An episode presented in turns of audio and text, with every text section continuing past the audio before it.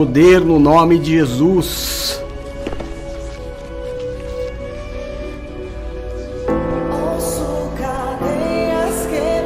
Cadeia se quebrando.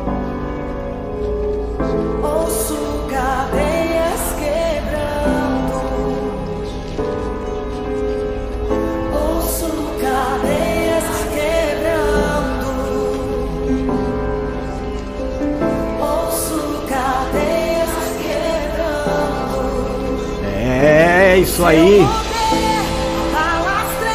Manda quem pode. Obedece quem tem juízo. Poderoso é. Aleluia. Cala-te. Sai dele. Cala-te e sai dele. Santo é o seu nome, Jesus. Há poder no nome de Jesus. Há muito poder no nome de Jesus. Oh, meu Deus. Cadeias vão se quebrar nessa semana. Cadeias vão se quebrar nesta semana. Eu creio. Você crê? Crê comigo? Tamo junto na mesma fé? Aleluia, então. Semana de cadeias se quebrarem. Glória a Deus. Eu tô me achando aqui um pouco embaçado. Deixa eu, peraí.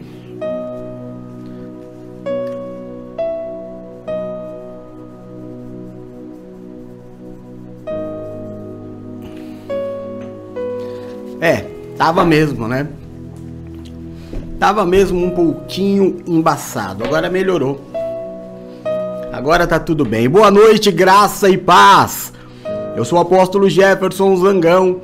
Nós somos o Ministério AJZ, Igreja Virtual 100% Real, diretamente da Praia Grande, São Paulo, Brasil, para mais de 73 países no nosso trabalho de missões e evangelismo. É, nós não temos descansado no quesito trabalhar e pregar o evangelho. Seja louvado o nome do Senhor, porque ele nos escolheu para esta obra. É, não somos nós quem escolhemos ao Senhor, mas é ele quem nos escolhe e nos dá o ministério na justa medida, de acordo com a nossa força, capacidade de realização. Deus não nos dá nada além do que nós podemos fazer. Você crê nisso? Eu creio nisso. Hoje, domingão, dia do Senhor, primeiro dia da semana, dia 18 de junho de 2023, ano apostólico de Aquila e Priscila. Bênção, bênção do casal, bênção da vida profissional, ano de bons contratos, de bons negócios, anos de viagens ano do bom encontro. Eita, quantas promessas maravilhosas a gente tem vivido, ano de prosperidade, não é? Ano de socorro do Senhor, ano de crescimento intelectual, ano de crescimento espiritual. Estamos lendo mais a Bíblia, estamos aprendendo mais do Senhor.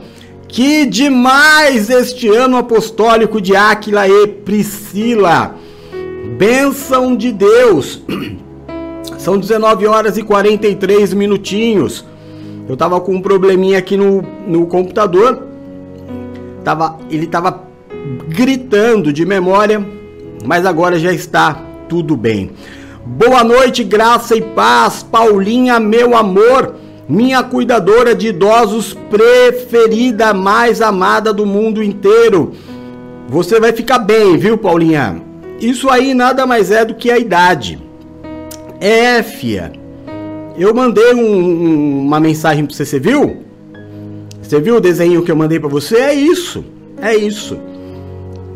Quando eu falo pro quando a Paula lá cuida de mim o dia inteiro. Pergunta, já tomou remédio? Tá na hora do remédio e ela fica gerenciando, né? a vida do apóstolo, porque ela não quer que eu morra logo. Então ela fica cuidando de mim. E aí eu falo para ela, tem coisa que não adianta, filha, é a idade, nós já estamos velhinho, né? E hoje ela que não tá boazinha, mas vai ficar boa em nome de Jesus, porque maior é o que está em nós do que aquele que está no mundo. E aí eu mandei para ela um desenho agora há pouco de uma veinha. Glória a Deus por isso. Te amo. Como foi seu dia, meu amor? Tudo bem? Tirando a dorzinha? Vai ficar tudo bem. Mamãe tá bem, Leozinho? É nós. Marcelão, presente de Deus. Glória a Deus pela tua presença uma beijoca estalada bem na testa da tua mãe e uma beijoca bem instalada na bochecha da tua mãe. E no teu fiote você dá um abraço apertado nele, diz que o AP mandou. Amém? Seu dia foi bem também? Está tudo bem, Marcelão? Preparado para o culto? Então vamos que vamos. Bispo Duck, querido, filho lindo, já chegou em casa, fiote? Ou tá perdido pelas ruas do litoral de São Paulo? Chega logo, né? Horário do culto. Ô, cabeção! Nome de Jesus. Deus abençoe. É, ó, a Bispa Paula falando aqui algo importante. Curte aí o culto para as pessoas serem alcançadas e compartilha com o maior número de pessoas que você puder. Essa semana, a semana passada, nós falamos sobre a pesca maravilhosa. Foi uma semana de palavra que todo mundo gosta de ouvir. Deus vai fazer, Deus vai dar, Deus vai curar, Deus vai multiplicar. Opa! Todo mundo gosta de ouvir. Essa semana nós vamos falar sobre o quarto milagre de Jesus, que é a cura de um jovem endemoniado. Então nós vamos falar a semana inteira sobre demônios em endemoniamento. Então é uma semana de cura e libertação. É uma semana extremamente importante. E você às vezes está sendo atacado espiritualmente e nem sabe disso. Então, olhos e ouvidos ligados. Esta é uma semana muito importante. Não vai ser tão gostosa quanto a semana passada, viu? É, mas vai ser uma, uma semana libertadora. Semana de quebrar algemas. Libertação de vícios, libertação de manias, você vai ver, essa semana vai, ser, vai ficar marcado na tua vida. Escreve aí o que o apóstolo está falando. Em nome de Jesus. Então compartilha aí esse culto com as pessoas que você ama. Raquelzinha, meu amor, te amo, minha alegria. Como é que foi seu dia? Tudo bem? Como é que tá o maridão? Deu umas beijocas nele hoje? Ô, oh, que bênção, domingão, né? Glória a Deus. Seja bem-vinda. Bom culto para você. Ô madrinha, meu amor, te amo, madrinha. Amo você, amo o Ney, amo a Cacá, amo a Juju, amo os cachorros, amo até o gato. Até o gato eu amo. Ô meu Deus do céu. Olha como eu já fico mais feliz só de ver que você tá aí. Glória a Deus, seja bem-vinda. Como é que foi o dia? Fui lá na, no mercadinho hoje encontrei a sua miniatura, que foi a Cacá, o que é um prazer também, né? Encontrar a Cacá. Amo ser estudo, viu? Bruna, meu amor maior, minha princesa, meu sonho, minha alegria. Seja bem-vinda, bom culto para você, fioticas. Nome de Jesus, Geisa, filha querida, amada, filha do fundo do meu coração, te amo. Como é que foi seu dia? Como é que está a Laurinha, minha neta? Ela tá com saudade de mim ou ela nem lembra mais que eu existo? Eu me preocupo muito, viu? Será que a Laura nem lembra mais que eu existo? Misericórdia! Ô oh, papai do céu! Manda uma beijoca estalada na Laurinha. Em nome de Jesus. Valéria, meu amor, meu 50%. Valéria nem viu ontem que eu contei a nossa história de amor. Porque ela estava fazendo o Rodolfo dormir, né? E 50% do culto de ontem foi contando a nossa história de amor. Mas ela nem viu. Mas a vida é assim, né, irmão? A gente. A gente. Eu nem vou falar nada. Seja bem-vinda, meu 50%. Bom culto por você, viu? Em nome de Jesus. Elvira, meu amor! Vou falar assim porque Elvira tá longe. Elvira, meu amor! Te amo! Bom culto, como é que foi seu dia? A Valéria me mandou aqui vídeos dos seus netinhos, oh, coisa mais bonita do mundo! Meu Deus do céu! Se filho é uma alegria, neto então? Meu Deus! Que alegria! Já recebi os vídeos, viu, Elvira? Já orei, abençoei todos eles. Que bênção! Que bênção! Nina, filha querida, meu amor, vamos ter vitória. Nesse caso que você acabou de me passar aí, viu, fia? Tamo junto, já passamos por tanta coisa, não foi não, fiotinha? Não é, meu amor? São oito anos, oito anos juntos vencendo tudo e a todos. Vamos que vamos. Dias maravilhosos, estivemos juntos e nos piores dias estivemos juntos. Passamos por muitas coisas e vamos passar por mais essa também. Tá bom, meu amor? Não vou perguntar como foi seu dia porque acabamos de conversar, não é? Te amo. Beijo no teu coração. Glória a Deus. Quem mais que tá aqui? A minha vovozinha Raquel, minha não, do DJ Roco, né? É, a, Raquel é vovó do DJ Roco, minha não. Quem mais tá aqui? Renatinha, meu amor! A Renata ainda tá mais longe do que a Elvira, então. Rezinha, meu amor! Que saudades de você, me abandonou! Foi para outra igreja, né, Rê? Tô sabendo. Tá com outro pastor, né? Passou aqui hoje só para me ver. Glória a Deus. Tem problema não, não guardo rancor não, viu? Não guardo rancor não. Mas te amo. Como é que foi seu dia? Como é que tá meu irmão Robert, hein, Renatinha? Como é que está o meu irmão Robert? Tá na bênção? Diga que eu o amo, em nome de Jesus. A gente tá falando que a Laura não me esqueceu. Oh, glória a Deus. Glória a Deus. Bom, brincando com todo mundo já, vamos é, a palavra, né? Como eu disse, palavra dessa semana. Oi, Deise, querida, graça e paz, boa noite, seja bem-vinda, viu? Como é que foi seu dia? Você conseguiu? Conseguiu fazer o teste, Deise? Nós não falamos mais durante a noite e eu orei lá. Depois você me diz, tá bom? Se você conseguiu fazer o teste. Em nome de Jesus. Deise é nossa irmã lá de Guarulhos, viu, irmãos? Depois nós oramos por ela. Em nome de Jesus Cristo, tá? Depois me fala, tá, Deise? Se você conseguiu ir fazer o teste lá. Para honra e glória do Senhor. E se também alguns dos pastores e apóstolos que eu pedi para entrar em contato com você, se entraram em contato com você, tá bom? Querida, glória a Deus. Vamos lá, irmão? Então eu quero que vocês se preparem para uma semana de libertação, né? Essa semana não vai ser uma semana como a semana passada, uma semana em que Deus nos deu uma só promessas. Promessas e bênçãos, promessa, bênção, multiplicação, prosperidade, não. Esta semana o milagre é de libertação.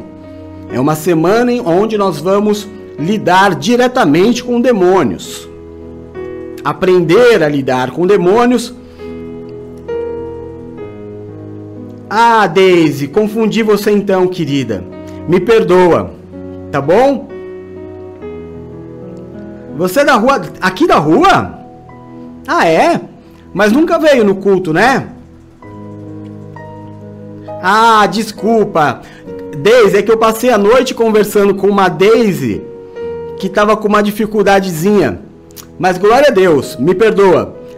Como foi seu dia? Foi tudo bem? Desculpa, tá bom? Agora fiquei vermelho. De vergonha. Mas amém. Seja muito bem-vinda. Sinta-se em casa, tá, querida? Em nome de Jesus. Espero te conhecer em breve, quarta-feira. Vem aqui. Tá bom? Se você quiser antes, eu vou lá na sua, vou na sua casa fazer uma visita pra gente se conhecer. Tá bom, madrinha. Desculpa, tá? Mais uma vez, pela gafe. É que eu passei a noite resolvendo o problema de uma irmã de Guarulhos coincidentemente chamada Ve- é, Daisy. E aí, uma correria de madrugada para achar um apóstolo, um pastor lá da região dela. E aí acabei achando que era ela. Mas amém. É, Já, já está. Já pedi desculpa, já fui desculpado. Vamos que vamos. Então, muita atenção, vocês viram o vídeo. Querem que eu passe de novo? Porque quando eu passei, muita gente ainda não tinha entrado. É um vídeo bem rapidinho. Se vocês quiserem que eu passe novamente, digam, tá? Que é a passagem de hoje. E às vezes é bacana para você visualizar o que aconteceu, além da palavra que o apóstolo vai ministrar. Tá? Então eu vou ler a palavra. Se vocês quiserem ver o vídeo, vocês é, falam e assim que eu acabar de ler a palavra, eu passo o vídeo novamente. Combinado? Vamos lá então. Quem não tem a palavra, quem não recebeu a palavra, lembra que sempre a palavra está aqui embaixo do vídeo, na descrição do vídeo, tá? Tudo o que será ministrado nesta noite está aqui na descrição do vídeo. O primeiro texto, que é o texto do milagre, Marcos capítulo 1, versículo 21 a 28 diz assim: Eles foram para Cafarnaum. Então vocês percebem, irmãos, só antes de ler, Jesus permanece ali. Né? Nesses quatro primeiros milagres foi feito ali, entre Cafarnaum e a Galileia, né? E Caná da Galileia. Neste lugar, muitos milagres foram feitos. Eles foram para Cafarnaum. E assim que chegou o sábado, Jesus entrou na sinagoga e começou a ensinar. Todos ficavam maravilhados com o seu ensino, porque lhes ensinava como alguém que tem autoridade e não como os mestres da lei. Justamente naquela hora, na sinagoga, um homem possesso de um espírito imundo gritou: O que queres conosco, Jesus de Nazaré? Vieste para nos destruir? Sei quem tu és, o Santo de Deus. Cale-se e saia dele, repreendeu Jesus. O espírito imundo sacudiu o homem violentamente e saiu dele gritando.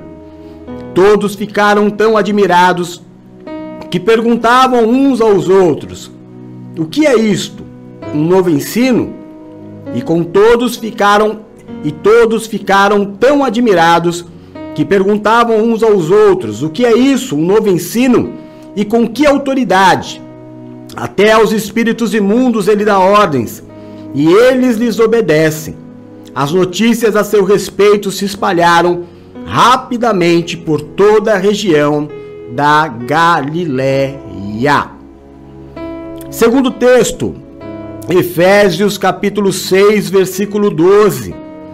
Pois a nossa luta não é contra seres humanos, mas contra os poderes e autoridades, contra os dominadores deste mundo de trevas, contra as forças espirituais do mal nas regiões celestiais. E o último texto, Mateus capítulo 12, versículos 43 a 45. Quando um espírito imundo sai de um homem, passa por lugares áridos procurando descanso. Como não encontra, diz: Voltarei para a casa de onde saí. Chegando, encontra a casa desocupada, varrida e em ordem. Então vai e traz consigo outros sete espíritos piores do que ele. E entrando, passando a viver ali, e o estado final daquele homem torna-se pior do que o primeiro. Assim acontecerá a esta geração perversa. Amém? Glória a Deus. Carlos Antônio, querido irmão, seja bem-vindo. Como é que foi seu dia? Tudo bem? Na bênção do Senhor? Glória a Deus. Vamos orar e consagrar a Deus este tempo de culto ao Senhor. Senhor nosso Deus e Pai de amor. É no nome do teu filho Jesus Cristo que nós nos reunimos neste domingo, como igreja, a qual o Senhor disse ao apóstolo Pedro que as portas do inferno não prevaleceriam.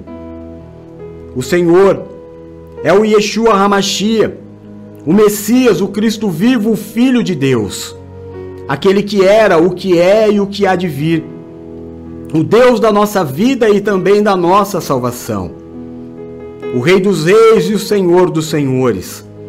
Porque um dia todo joelho se dobrará e toda língua confessará que Jesus Cristo é o Senhor.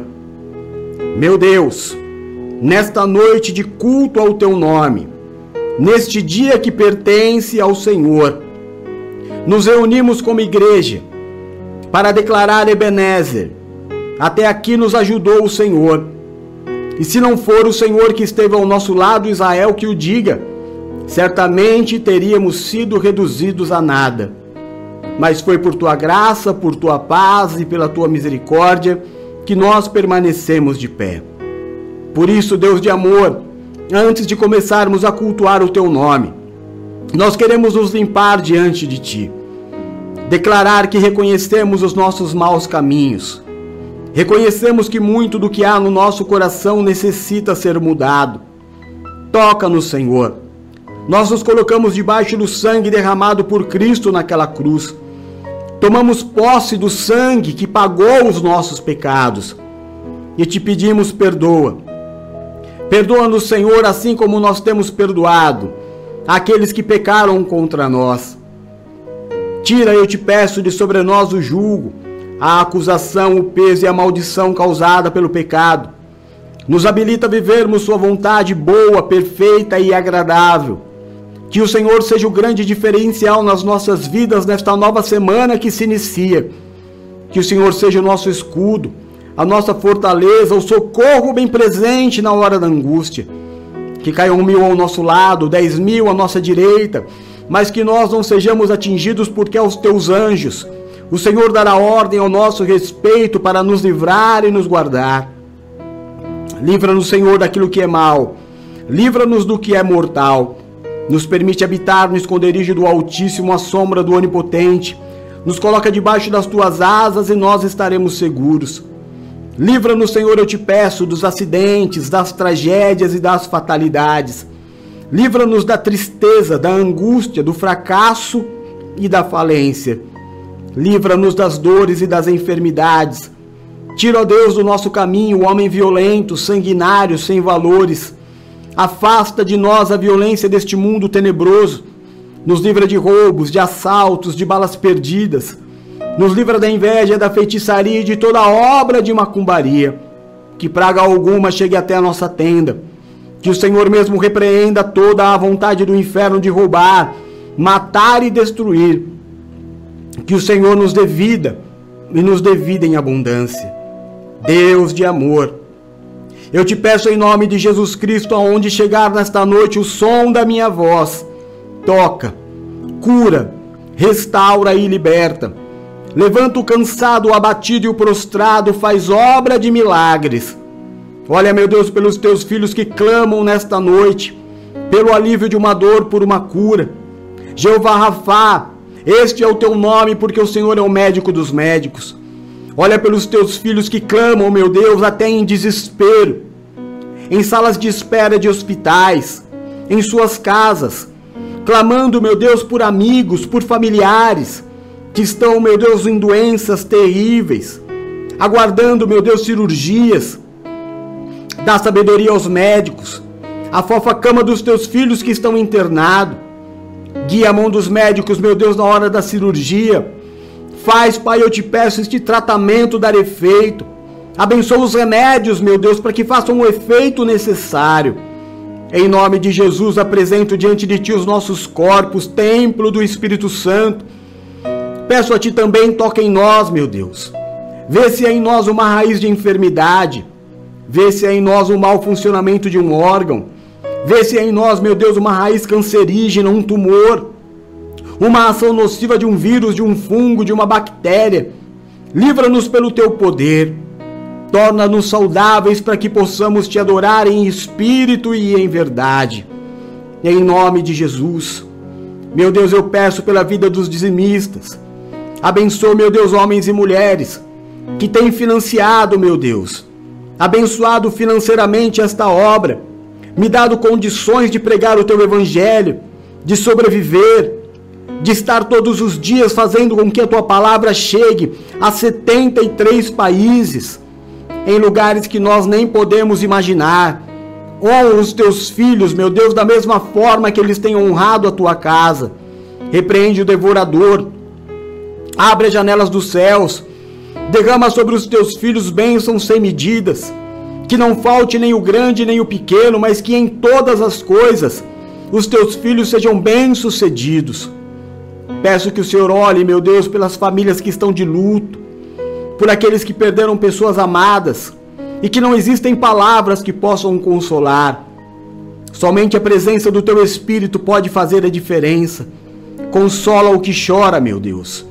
Olha pelos depressivos, olha por aqueles que são ansiosos, olha por aqueles que têm ataques de pânico, olha por aquele que se sente solitário, por todos aqueles que têm orado a Ti, meu Deus, porque têm clamado por um bom encontro, pelo sonho de ser família, pelo sonho de serem dois. Em nome de Jesus, prepara a família, Pai. O Salmo 113 diz que o Senhor é o Deus que faz com que a mulher estéril seja alegre mãe de filhos e viva em família. Que seja assim na vida dos teus filhos, prepara o bom encontro Prepara novas famílias cristãs, Pai, para glorificar o teu nome. Em nome de Jesus Cristo é que eu te peço. Aleluia. Nesta nova semana, abençoa, guarda, protege, livra de todo mal a minha esposa Valéria, a minha filhinha Bruna, o meu filho Rodolfo. Em concordância, meu Deus, com a igreja, eu te peço. Abençoa o meu filho. Abençoa a comunicação, meu Deus, do meu filhinho. Libera a fala. Libera a comunicação Tu és poderoso, como o Senhor tocou, meu Deus, naquele homem, na sua orelha e na sua boca, dizendo Efatá. E aquele homem imediatamente começou a falar: Eu creio da mesma forma, que o Senhor é poderoso para colocar palavras na boca do meu filho. Aleluia. Abençoa, guarda, protege, livra de todo mal. A Bispa Paula, o Bispo Eduardo, a Bispa Nina, a Geis, a Raquel, a Silvia, Pai, os obreiros da tua casa, homens e mulheres com óleo da unção sobre a sua cabeça. Faz a diferença na vida dos teus filhos, eu te peço em nome de Jesus. Abençoa, guarda, protege, livra de todo mal o Ney, a Cacá, a Juju. Aleluia. Bendito seja o Senhor. Abençoa, guarda, protege, livra de todo mal minha amiga amada Elvira, a sua casa, a sua família, Senhor. Ouve a oração da tua filha a fidelidade, o amor com o que ela trata esta obra, Senhor. Em nome de Jesus, que não fique uma só oração da tua filha em aberto, mas que toda oração seja alcançada em ti, em nome de Jesus. Aleluia. Abençoa, guarda, protege, livra de todo mal a Renata, o Robert, Senhor. Esta família querida de tantos anos, de aliança, meu Deus, de décadas que não falte aos teus filhos nada, nem o grande nem o pequeno. Abençoa o Marcelo, a sua família, Senhor. Guarda, protege, livra de todo o mal.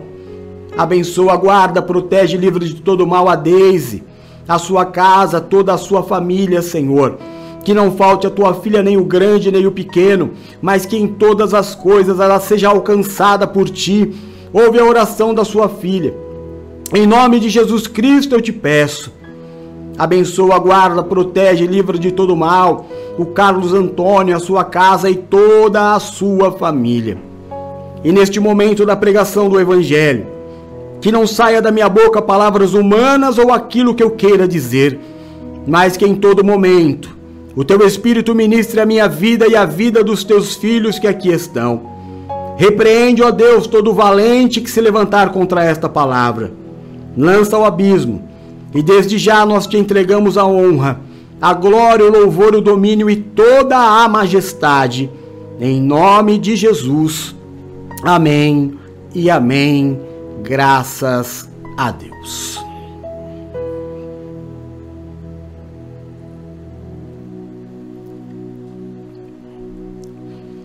Glória a Deus.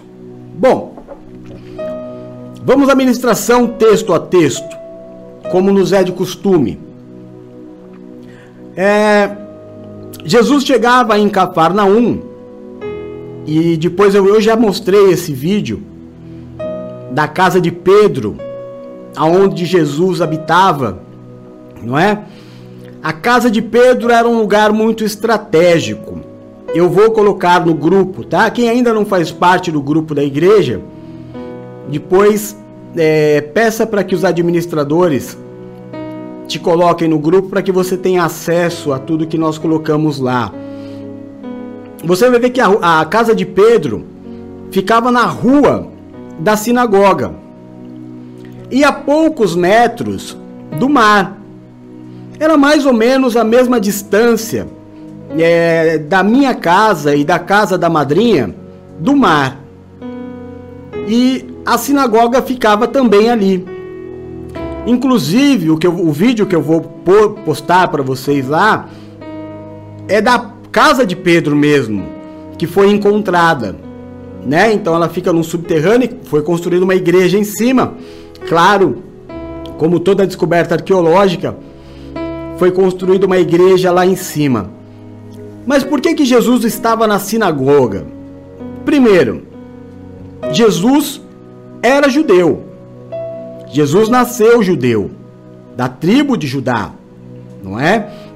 Não existia cristianismo ainda. Não existia igreja. E Jesus cumpriu toda a lei. Foi o único homem que cumpriu toda a lei dos judeus. E os judeus, a cada sete dias, tinha que estar na sinagoga. Então, no último dia da semana, Jesus ia até a sinagoga.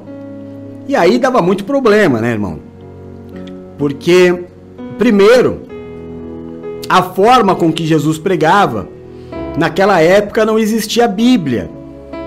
Existiam rolos, eram pergaminhos com trechos bíblicos, é, bíblicos é, dos profetas, né? A Torá, principalmente, o livro da lei, e o que, que acontecia? Os doutores da lei, os rabinos, os rabis, os mestres, eles iam para o ensino com aquele papel na mão e basicamente era a leitura daquele papel. Eles liam a lei. Este era o ensinamento. Porém, Jesus fazia diferente. Jesus não lia o papel. Jesus pregava com autoridade. O que é esta autoridade? Jesus pregava sobre algo vindouro, que ainda não estava naqueles papéis, porém estavam profetizados naqueles papéis. E as pessoas ficavam maravilhadas porque era uma outra forma de pregar. Isso aconteceu desde a adolescência de Jesus. Quando Jesus ainda era uma criança, e ele entra na sinagoga quando ele se perde de José e Maria. Lá no livro de Lucas você vai ver essa passagem. E quando José e Maria encontram Jesus, ele está ensinando os mestres da lei, mesmo sendo uma criança. Então todo mundo ficava maravilhado, só que não, nos, não podemos nos esquecer que para os judeus, numa visão religiosa da lei, o sábado era um dia a ser é, guardado. O que é guardado, apóstolo, é não fazer nada.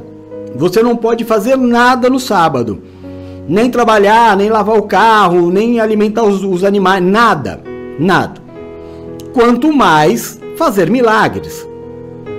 Mas toda vez que Jesus entrava na sinagoga, primeiro a forma dele pregar já irritava os doutores da lei porque o povo ficava maravilhado.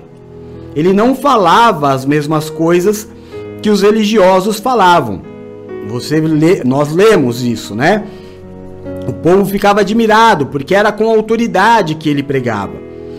E claro, muitos doentes frequentavam a sinagoga, tanto no sábado quanto nos outros dias.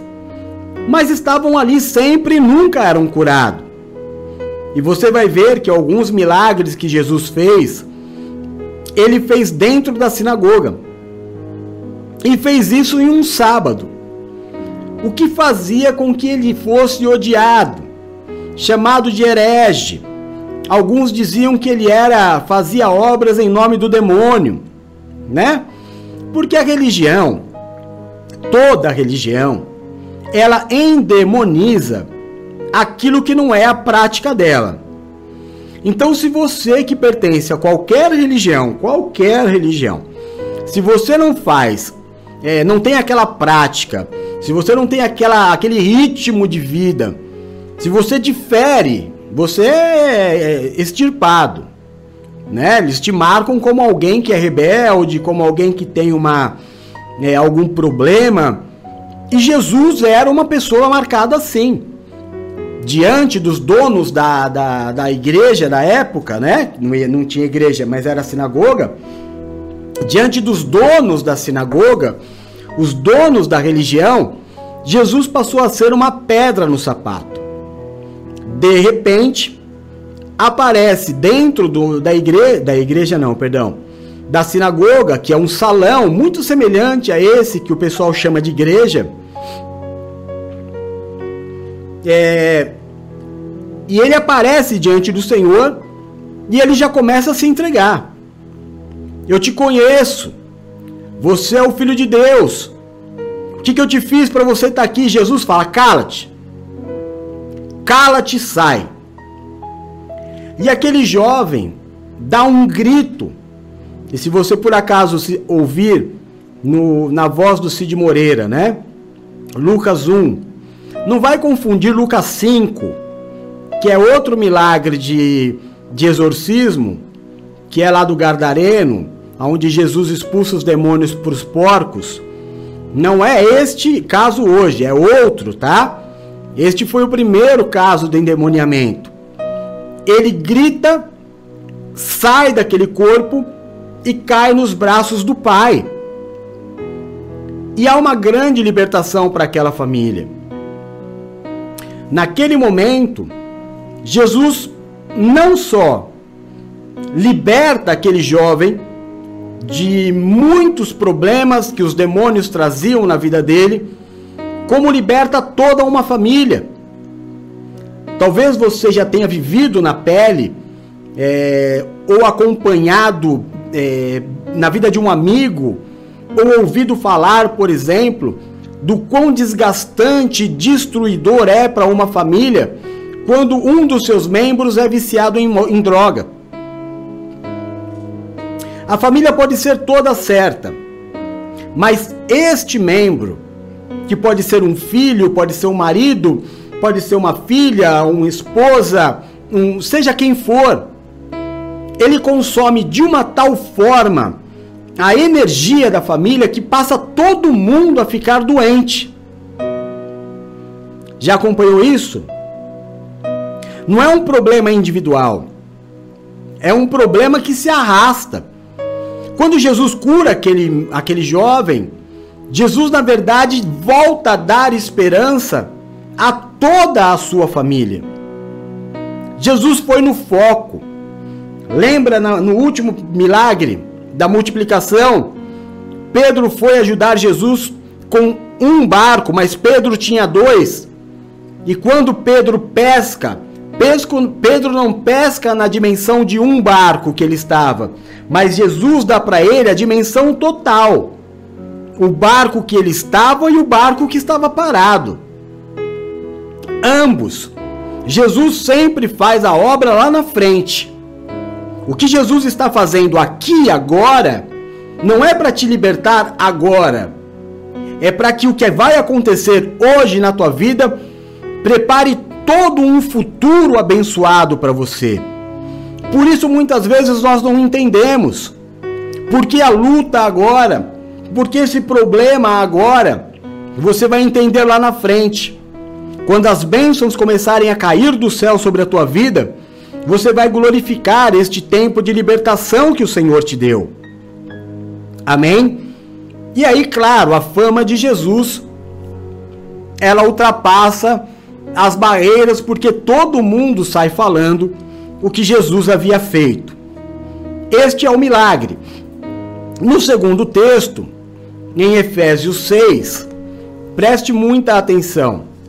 O apóstolo Paulo diz assim: a nossa luta não é contra seres humanos, mas contra os poderes e autoridades, contra os dominadores deste mundo de trevas, contra as forças espirituais do mal nas regiões celestiais.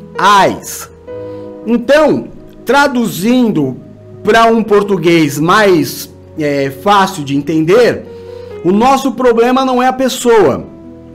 O teu problema não é o teu marido, não é o teu vizinho, não é a tua família, o teu problema não é o teu patrão, o teu problema não é o, aquele que te persegue, o teu problema não é com pessoas. A nossa luta não é contra carne e sangue, ou seja, não é contra o ser humano. O ser humano não é usado. Usado ou para o bem ou para o mal. Então a gente não resolve um problema com a espada na mão. A gente não resolve um problema com o revólver na mão. Nós resolvemos o nosso problema quando nós oramos e jejuamos. Quando nós paramos a nossa primeira semana do mês, paramos não, perdão, separamos a nossa primeira semana do mês para orar e jejuar. Para quê? Porque eu sei que os problemas que estão por vir através de pessoas não são pessoas, são agentes usados por demônios para tirar a minha paz, para me causar prejuízo, para fazer com que eu tenha problemas no meu casamento, não é? Uma vez eu, nós estávamos, era uma, acho que a primeira marcha para Jesus que eu coordenei, a primeira marcha que eu fui coordenador, se eu não me engano, ainda existia o Carandiru, lembra? Aquele presídio gigantesco e nós passávamos por ali e os presos colocavam lencinhos brancos para fora e ficavam acenando para gente. E nós parávamos ali, estendíamos as nossas mãos e orávamos por eles na rua e eles é, nas suas celas, nas janelas. E eu me lembro que uma vez nós estávamos orando e uma pessoa que estava ao meu lado falou assim: orar. Eu não vou orar por esses caras, não. Se eu orar, eu vou orar para cair uma bomba e matar todo mundo. Eu esperei a oração acabar, né? Mais ou menos esse pensamento aí desse rapaz é mais ou menos como esse pastor famoso que pastoreia uma multidão de pessoas pela internet, nas suas igrejas, um pastor rico que diz que vai orar para Deus quebrar a mandíbula do presidente, uma oração super cristã, né? É mais ou menos neste sentido. É, é esse o nível de, de, de religião que nós temos hoje, né? Mas aí voltando ao caso, essa pessoa disse: Eu vou orar para que caia uma bomba aí e morra tudo. Aí eu falei para ele assim: Meu irmão, deixa eu te fazer uma pergunta. Se isso que você está dizendo acontecesse, quanto tempo você acha que vai demorar para que um outro presídio desse seja levantado e esteja tão cheio como esse está? Aí ele parou, ficou olhando para mim e falou assim: Ah, do jeito que o mundo tá, vai poucos meses vai estar tá superlotado. Eu falei: Então, o problema não é matar quem tá aí.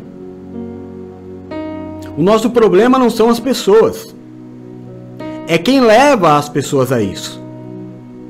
Se você concorda que se você matar todo mundo que está aí, levantar um outro, vai encher, então, irmão, não é através da destruição que você vai conseguir. Porque a nossa guerra não é contra a pessoa. Mas apóstolo, aquela pessoa ela é terrível. Ela é o terror aqui do bairro, ela é o terror da cidade. Pois é, irmão. E aquele endemoniado era o quê? a alegria da cidade, a paz da cidade. Quando nós chegarmos na, no milagre de, do capítulo 5, que é a cura do, do, do endemoniado lá do, do, de Gardarena, de Gardara, que ele quebrava correntes, agredia, batia nas pessoas, e eu mostrar o vídeo para você, você vai falar: Meu Deus, realmente era terrível. E não foi através da morte, não foi através da violência que Jesus resolveu aquilo. Porque a guerra, eu volto a te dizer, não é contra a tua sogra, não é contra o teu marido, não é contra o teu patrão, não é contra o teu irmão. O problema é o que está agindo nesta situação. É a habilitação que está sendo dada a demônios. Eu não preciso responder para você. É, se você estiver aí e me perguntar, apóstolo, endemoniamento existe mesmo? Eu não preciso te responder. São três passagens em que o próprio Deus está expulsando o demônio de pessoas e os apóstolos também. Então, se naquela época, na presença de Jesus existiam, existiam endemoniados, na presença dos apóstolos existiam endemoniados, quanto mais no tempo de hoje, né, irmão? Antigamente, para você encontrar um endemoniado era uma dificuldade. Hoje em dia, é difícil até você saber quem não tá. Mas vamos falar sobre isso. Vamos, a gente tem que aprender a detectar. Esse é o segundo texto. No terceiro texto, Mateus capítulo 12, o Senhor Jesus ele conta o que acontece quando alguém tem a ação de demônios em sua vida e ele então é limpo, o Senhor nos trata como uma casa, né? E como uma casa nós podemos ser habitados por espíritos bons ou por espíritos ruins. Então, no capítulo 12 que nós lemos, o Senhor diz: quando alguém está endemoniado, a casa está é, suja. Quando o Espírito Santo de Deus entra, há uma limpeza completa e os demônios são expulsos. E aquela casa fica em paz, limpa. Porém, se aquela pessoa que está com a casa limpa volta a cometer o pecado, aquele demônio que foi embora volta e traz com ele mais sete. Ou seja, a, situação que era ruim, porque tinha a ação de um demônio, agora torna-se terrível, porque ao invés de um, tem oito. Porque se ele volta com mais sete, são oito. E aí o estado é terrível. E o Senhor diz: é isso que nós vamos ver acontecer nesta geração terrível. E cá para nós, né, irmão? A gente tem visto filho mata pai, pai mata filho, é, pai e mãe matar criança, mãe matar filho que criança, o que é inconcebível, né? A gente tem visto é, assaltos em que o ladrão está mais é, in, é, interessado em apertar o gatilho do que em roubar para ganhar fama. Pessoas que não estão mais nem aí para a família, pessoas que não estão mais nem aí para guardar o seu corpo. A gente vê de um lado mulheres lutarem para conseguir honra, respeito, liberdade reconhecimento. Por outro lado, nós vemos uma grande parte de mulheres banalizando o fato de ser mulher, andando nua, é, vulgarizando o corpo, simulando sexo, ganhando a vida através da sensualidade. Ou seja, um, o mundo está uma verdadeira bagunça. Bagunça. Nós temos o caso agora de uma modelo muito famosa que era prostituta, mas muito famosa, de televisão e tudo. Teve um problema muito sério, quase morreu. E aí se converteu. na Igreja Universal do Reino de Deus. Foi salva, não morreu. Passou alguns anos ali, fazendo doações financeiras, tudo por gratidão. É, é, deu muito dinheiro, dízimos, muito, coisa de milhões.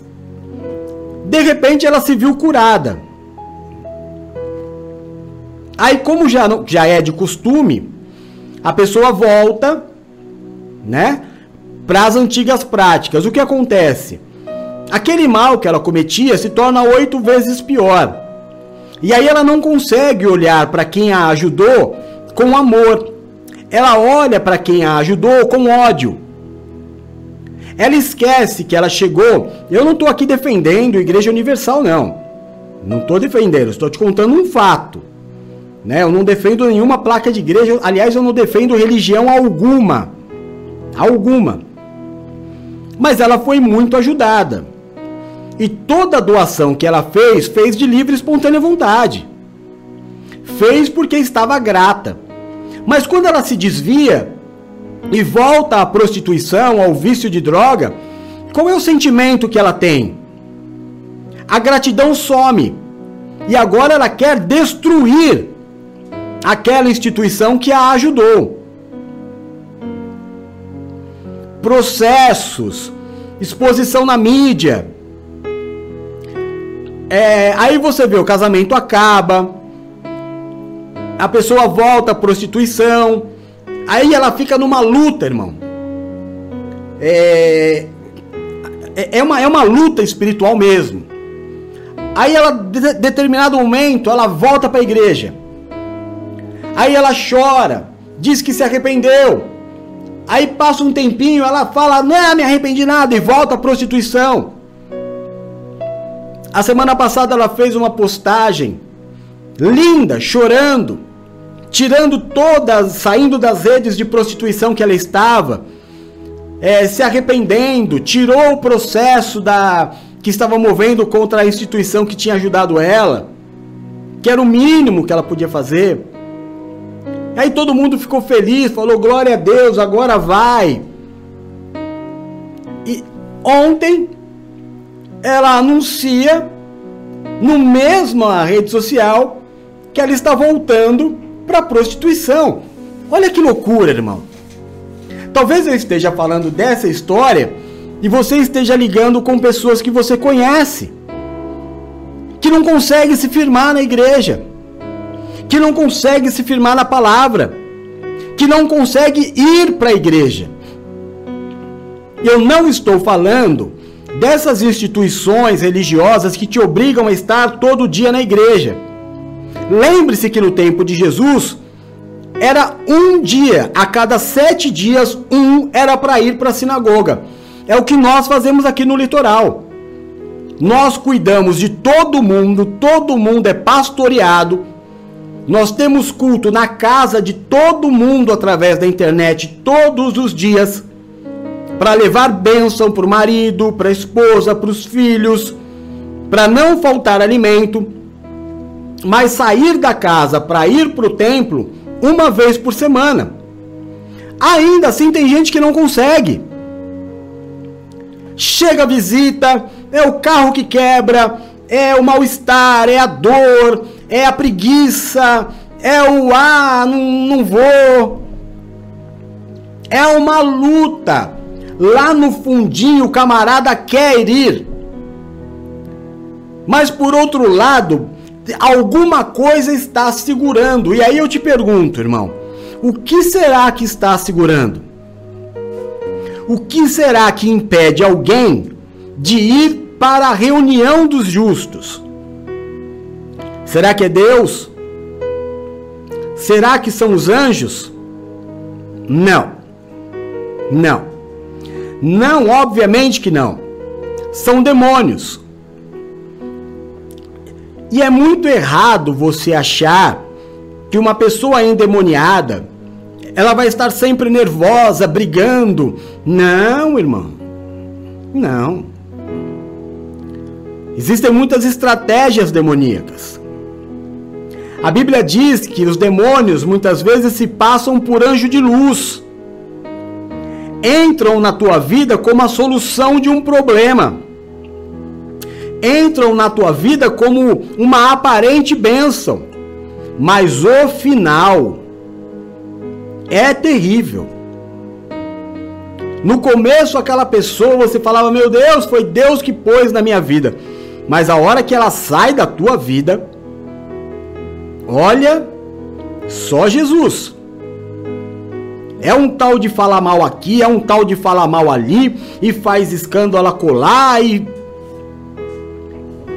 Será que eu tô falando alguma novidade? Será que eu tô falando alguma coisa que nunca aconteceu com você? Então o Senhor está dizendo: uma vez a casa limpa, quando ele, por exemplo, é, liberta Maria Madalena e ele diz que expulsou sete demônios de Maria Madalena, ele olha para ela e fala: Filha, não peque mais. Aí você vai dizer assim, apóstolo: Pode um demônio tomar posse de qualquer pessoa? Pode. Eu tenho, nós temos um estudo Anjos e Demônios, tá aqui. É só você entrar na playlist Estudo Bíblico. É, aí eu vou explicar, tá explicado lá direitinho. Anjos, querubins, serafins, demônios e como que tudo acontece. Qualquer pessoa pode se endemoniar, inclusive um apóstolo, como Judas. Não, não, é, não é a questão, ah, eu estou perto de Jesus, eu não vou me endemoniar. Você está perto de Jesus, mas está fazendo coisa errada? É habilitação.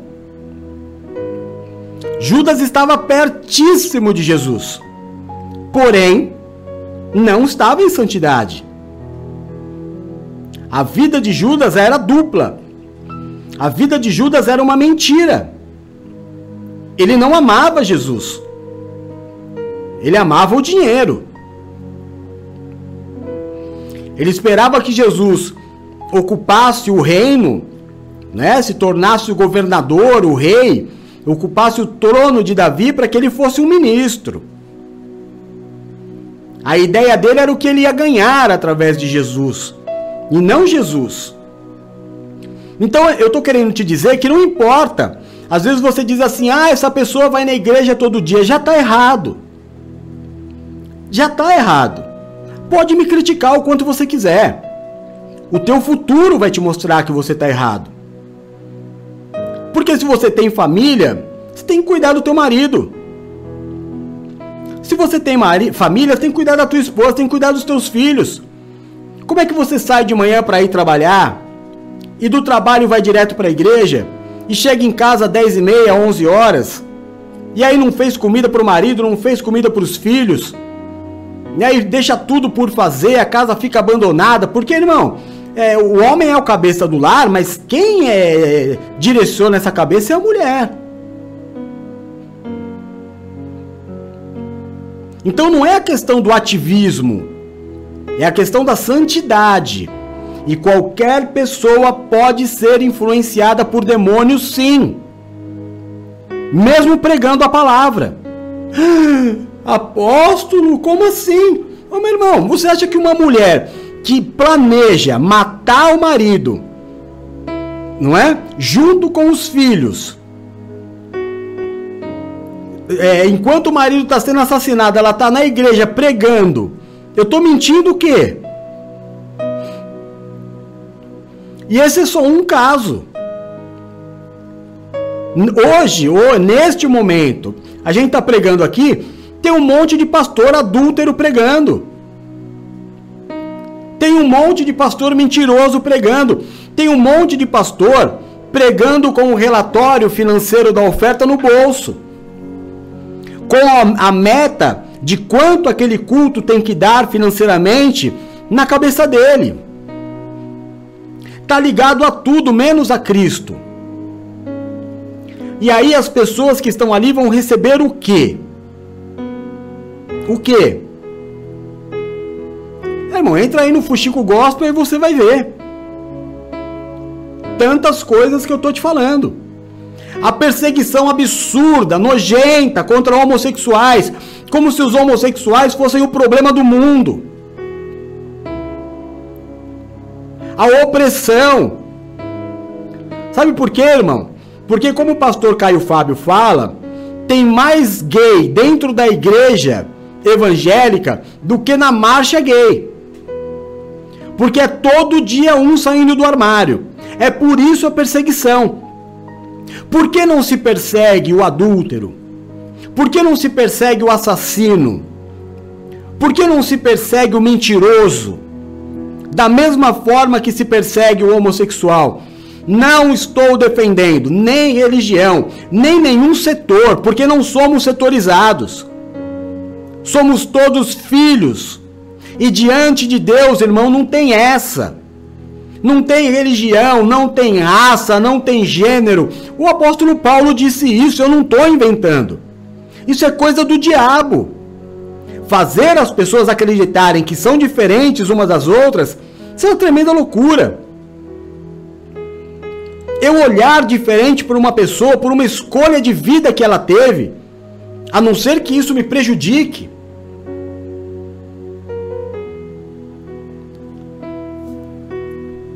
A nossa guerra não é contra a carne nem contra o sangue, meu irmão. A opção do meu irmão não pode me causar ódio. A não ser que me prejudique.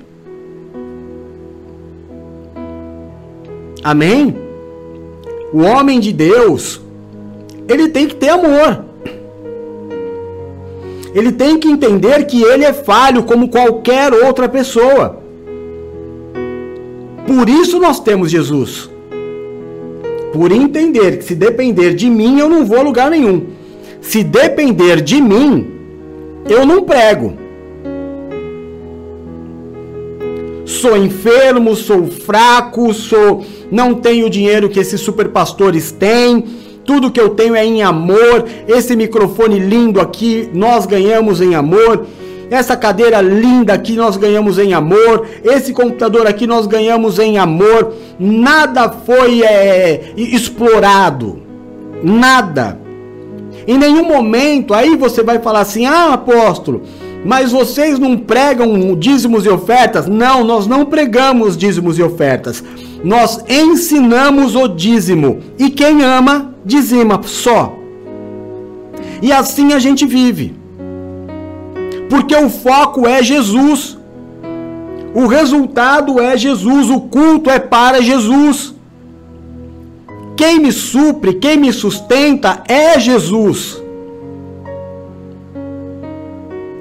Amém, irmão? Então, para de olhar para as pessoas como se o problema fosse ela. O problema é o que atua e atua. Não adianta você falar, ah, eu não acredito em demônios. Ah, meu irmão, aí você não acredita na Bíblia então. Porque a Bíblia está aí. E essa semana inteira eu vou te provar que demônio existe. E que nós precisamos guardar a nossa vida. Ou você acha que Deus, Deus tem o desejo de colocar um câncer em alguém? Você acha que Deus permite que uma pessoa seja, um pai de família seja assassinado na rua? Como nós vimos essa semana, um trabalhador saindo de casa pedindo pelo amor de Deus para o bandido não levar o carro dele e o bandido deu três tiros nele.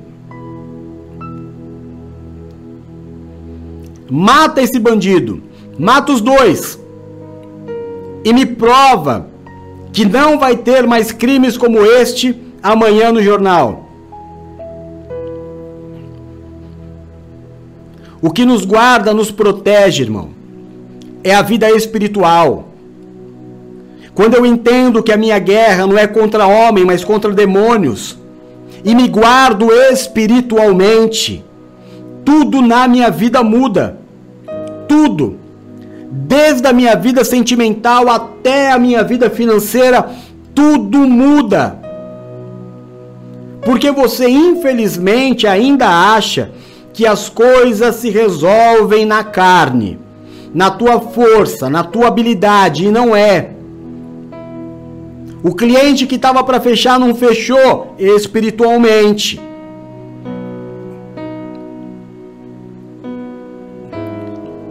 O Pedro não pescou por quê? Por que, que com Jesus Pedro pescou? E sem Jesus Pedro não pescou?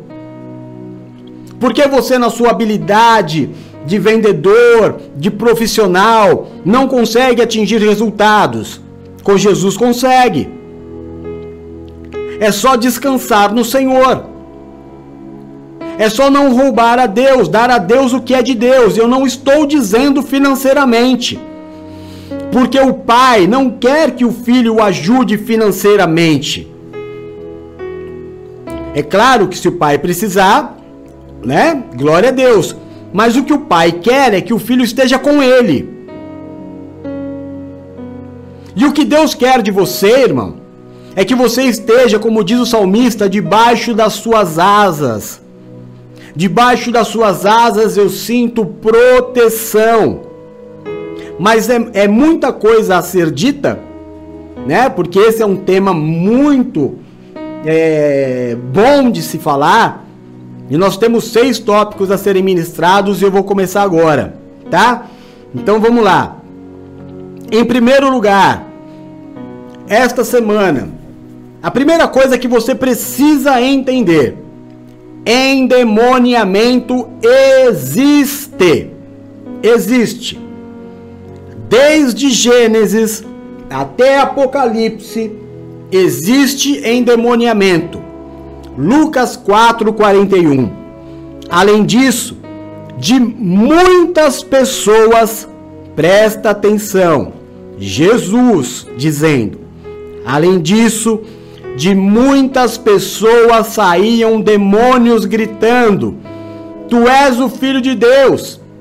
Ele, porém, os repreendia e não permitia que falassem, porque sabiam que ele era o Cristo. Se você faz o que você não quer fazer, me explica. Me explica.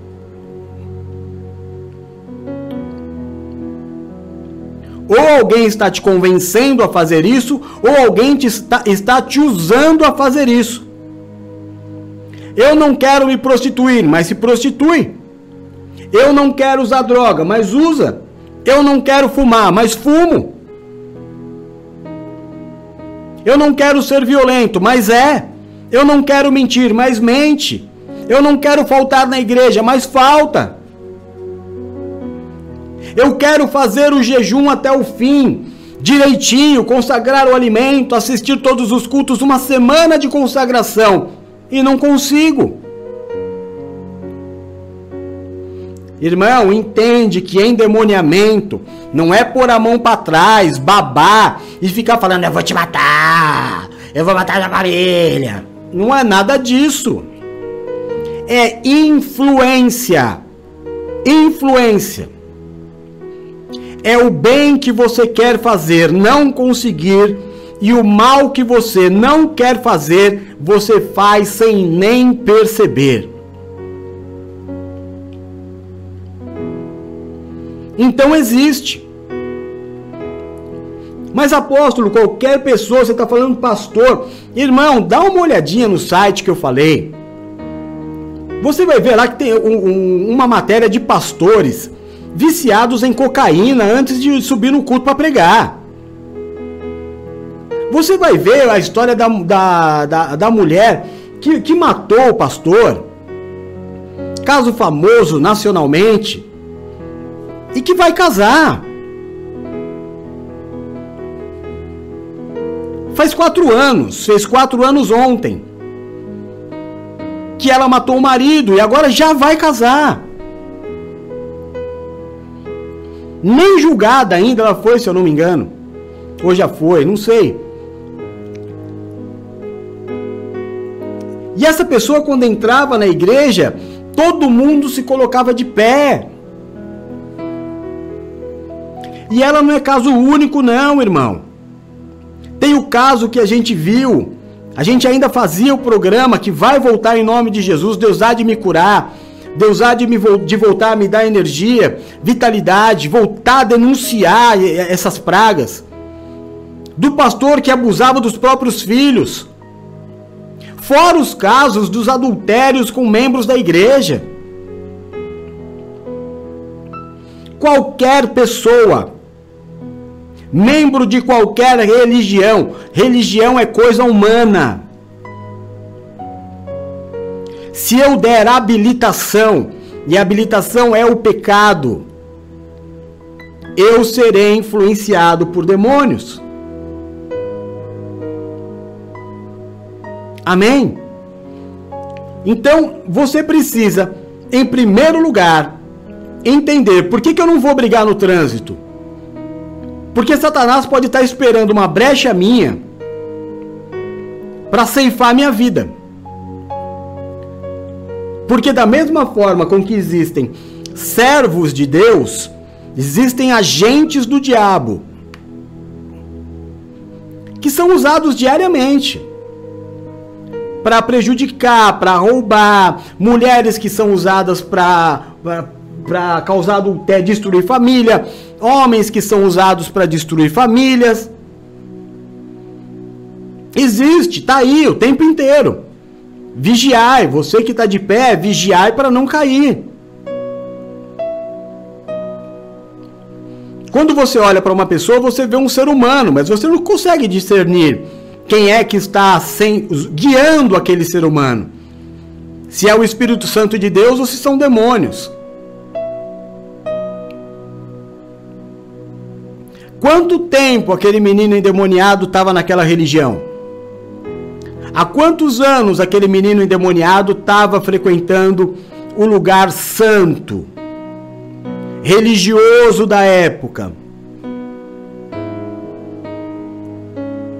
Nós estamos falando da Terra Santa, irmão.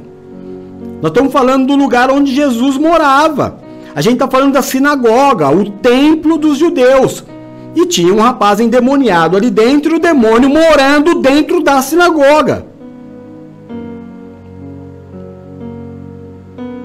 Você nunca vai ouvir um caso de um demônio dentro da igreja.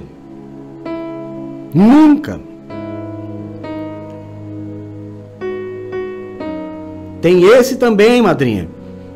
São muitos casos, mas você nunca vai ver. Te desafio. Nunca vai ver demônio dentro da igreja. Vai ver na porta, vai ver na casa, vai ver na rua, mas dentro da igreja, na reunião dos justos, você não vai ver. Não dá, a porta do inferno não, não prevalece, não entra. Não entra. Tem show, porque o povo gosta de show. Alguns que a gente vê, irmão, sem escama nos olhos, olha, pelo amor de Deus. A gente vê alguns, alguns casos na televisão que é mais do que óbvio de que aquilo é um teatro. Não é? É um que vem com a faca, é o outro que vem com uma, um negócio girando, falando que é feiticeiro, e o povo vibrando como se fosse um jogo de futebol. O povo gosta disso. Gosta do espetáculo. Mas não é assim. Porém existe. Porém existe. Então cuidado. Cuidado quando você, por exemplo, vou te dar alguns exemplos. Eu não estou falando que você não pode Aqui não tem isso, irmão. Mas eu tô aqui para te falar. Cuidado quando você abre a tua televisão para colocar dentro da tua casa novela da Rede Globo. Cuidado. Porque é um país hipócrita. Nós somos hipócritas. Você sabe, eu fui fazer uma visita Graças a Deus, irmão, já disse para você. Eu nasci, fui criado no meio de, de, de tudo. Fui criado no meio de ladrão, de pessoas que usavam drogas, homossexual, então, no trabalho da minha mãe era o que mais tinha. Eu cresci sem nenhum tipo de preconceito. Nenhum tipo de preconceito. Porém, sei. sei que nós vivemos num país extremamente preconceituoso. E eu estava esse ano fazendo uma visita na casa de uma pessoa à noite e ela falando mal de não sei o que, não sei das coisas que ela não aceitava, que Jesus estava voltando e eu falando verdade, irmão, Jesus está voltando. Ela falou como é que pode? Aí, como o foco de todo religioso é o homossexual, ela começou a falar: "Ah, porque onde já se viu, isso é do demônio". E aí, irmão, na novela que ela estava assistindo, que era dessa. Eu, eu não vou falar o nome de novo para não tirarem a gente do ar. Mas da novela que ela estava assistindo, eu acho que foi até de Deus. Sabe, tinha dois homens se beijando na hora que ela estava falando. Me deu vontade de falar assim: por que, que você está assistindo isso aí? Se é algo que você odeia na boca, por que, que você se alimenta disso? Porque de verdade, irmão, para mim, eu não assisto. Eu, é, este canal de televisão, há anos eu não assisto.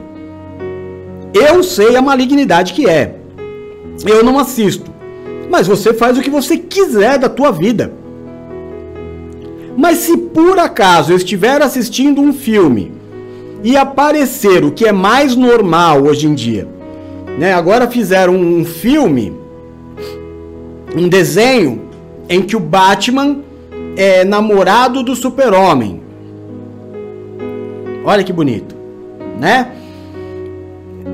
Eu vi o trailer. Eu, eu vejo, eu acho ridículo.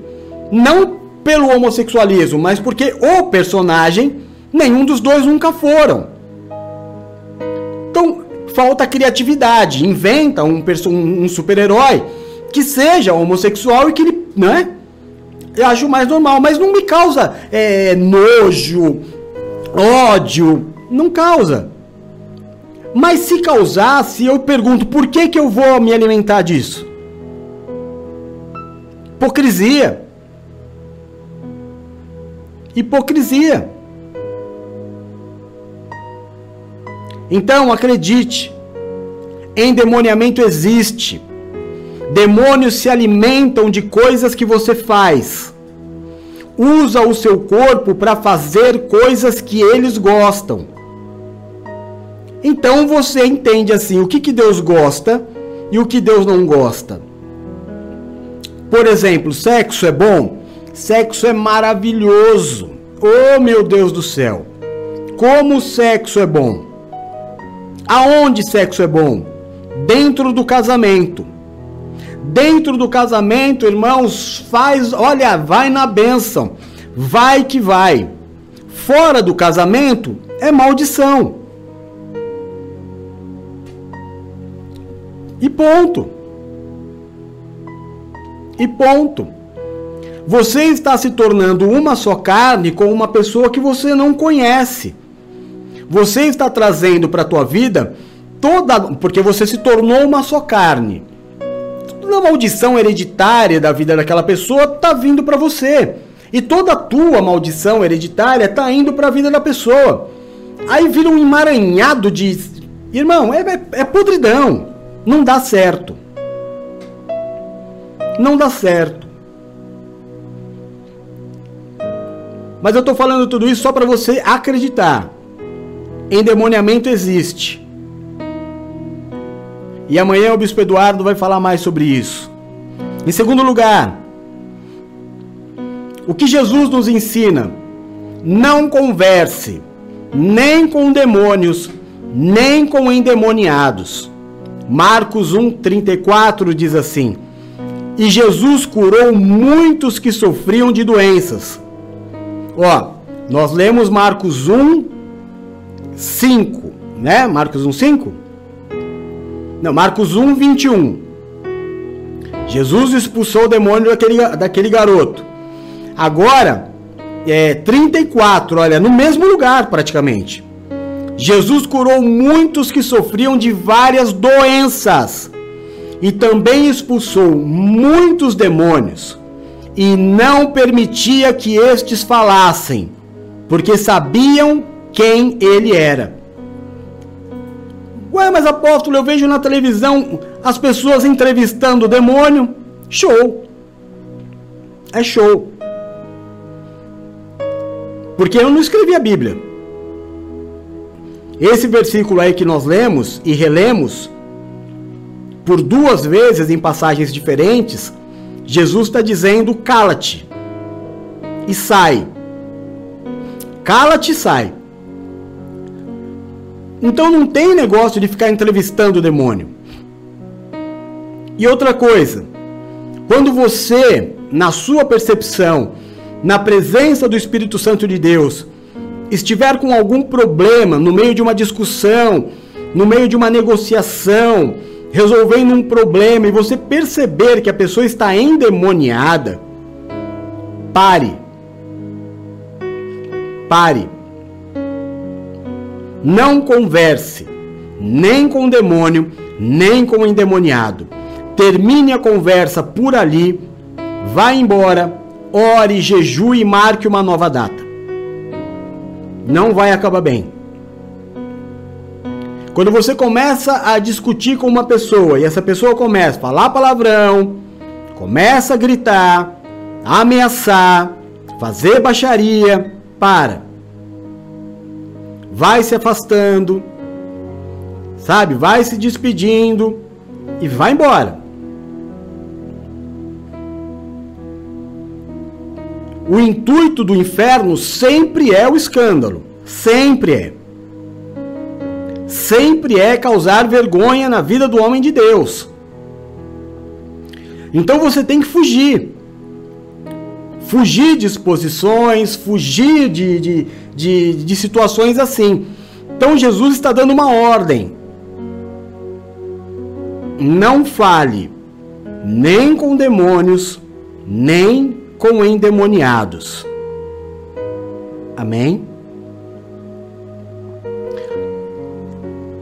É, uma outra coisa que eu quero dizer para você aqui é que você não fique julgando religiões alheias. Amém?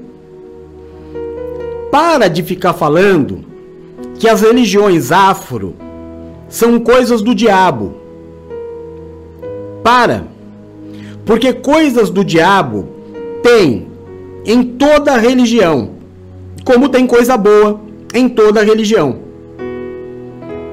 Agora, por que é diferente? Agora, é, eu ia falar uma coisa, mas vou falar outra.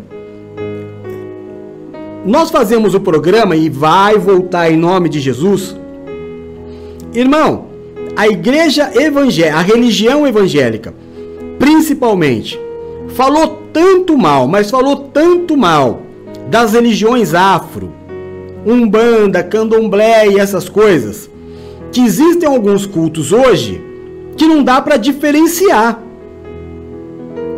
Porque até a tabaque se usa as danças são praticamente as mesmas. O que antes eles atacavam e falavam, ah, é demônio. Ah, irmão, respeita a fé do outro, não é a tua. Você não tem nada a ver com o que acontece lá. Nada a ver. A Bíblia não foi escrita para eles. Amém?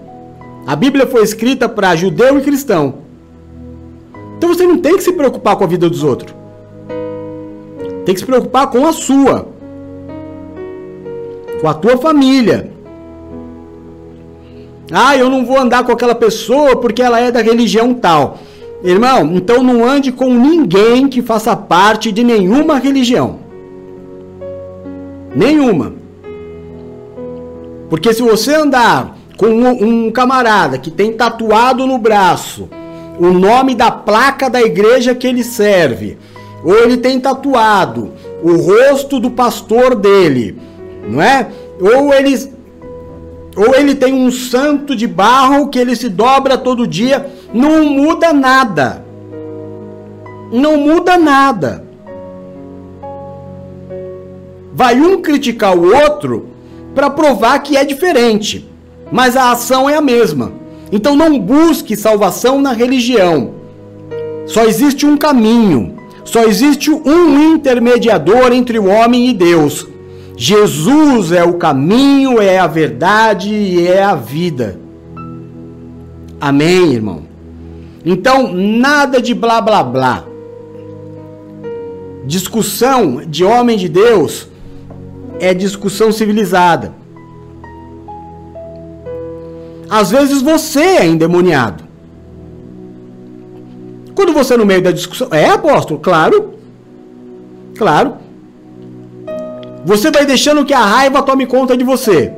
Você saiu do seu natural. Aí no meio da discussão já virou briga. Aí você já tá xingando, você já tá ameaçando, você já tá. Isso aí é o que? É, é anjo? Isso é fruto do Espírito Santo? Cabe a você repreender e falar: chega. Isso não sou eu. Eu não vou ser usado. Cala-te. Para trás de mim, Satanás.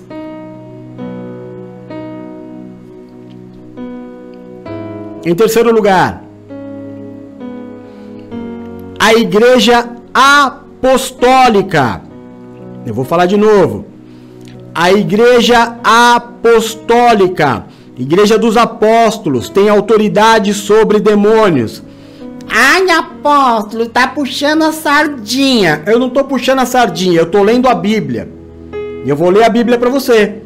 Marcos 3, 14 e 15. Escolheu doze, designando os apóstolos, para que estivessem com ele, os enviasse a pregar e tivessem autoridade para expulsar demônios. Quem é que tem autoridade para expulsar demônio? Apóstolos. Ah, mas aí Jesus disse que constituiu doze. Sim, irmão. E os doze morreram. E aí a igreja morreu? Não houve sucessão? Não surgiu Matias depois de Judas? Não surgiu Barnabé? Não surgiu o apóstolo Paulo depois? Não surgiu a apóstola Juna? Não surgiu Tiago? Não surgiu Apolo? Não surgiram dezenas e dezenas de apóstolos? Até os dias de hoje. A igreja apostólica tem autoridade contra os demônios. Ah, então o senhor está dizendo que só o apóstolo expulsa demônio? Não. A igreja apostólica, a igreja que o apóstolo constituiu. Porque toda igreja primitiva, igreja igreja.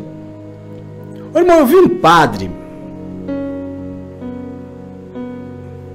Eu vou te contar, viu? Eu vou te contar. Eu vi um padre brigando com um pastor e aquilo me interessou, né? Porque é o sujo falando mal lavado. Aí o padre falou assim: Seu pastor, vamos deixar uma coisa clara aqui. Quem criou a igreja católica? Jesus. Quem criou a igreja evangélica? É. Lutero. Não preciso falar mais nada. Você me permite beber um pouquinho aqui?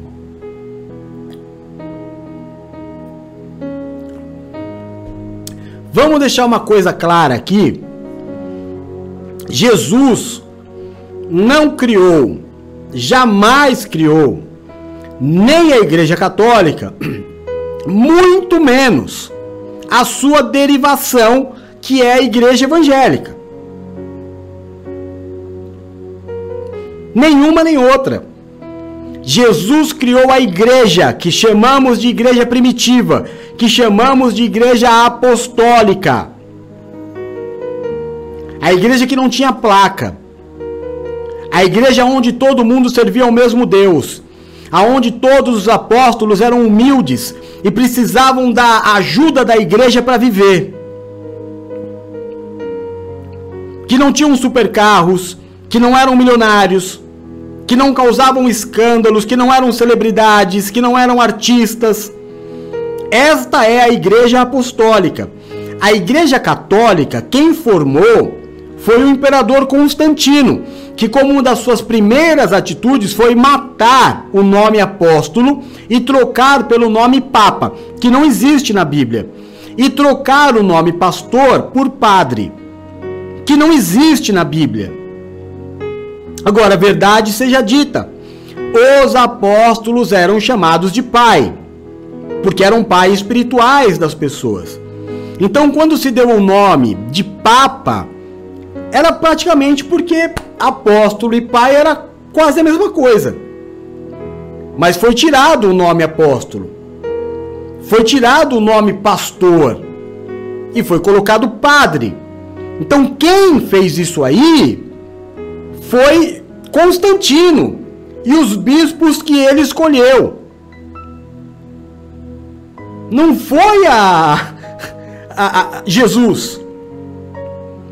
Aí um padre chamado Martinho Lutero, que tem um filme lindo, é, aliás é um pedagogo, um psicólogo, é, um filósofo maravilhoso, se revoltou, saiu desta igreja que Constantino criou, tentou voltar com a igreja primitiva, mas sem sucesso.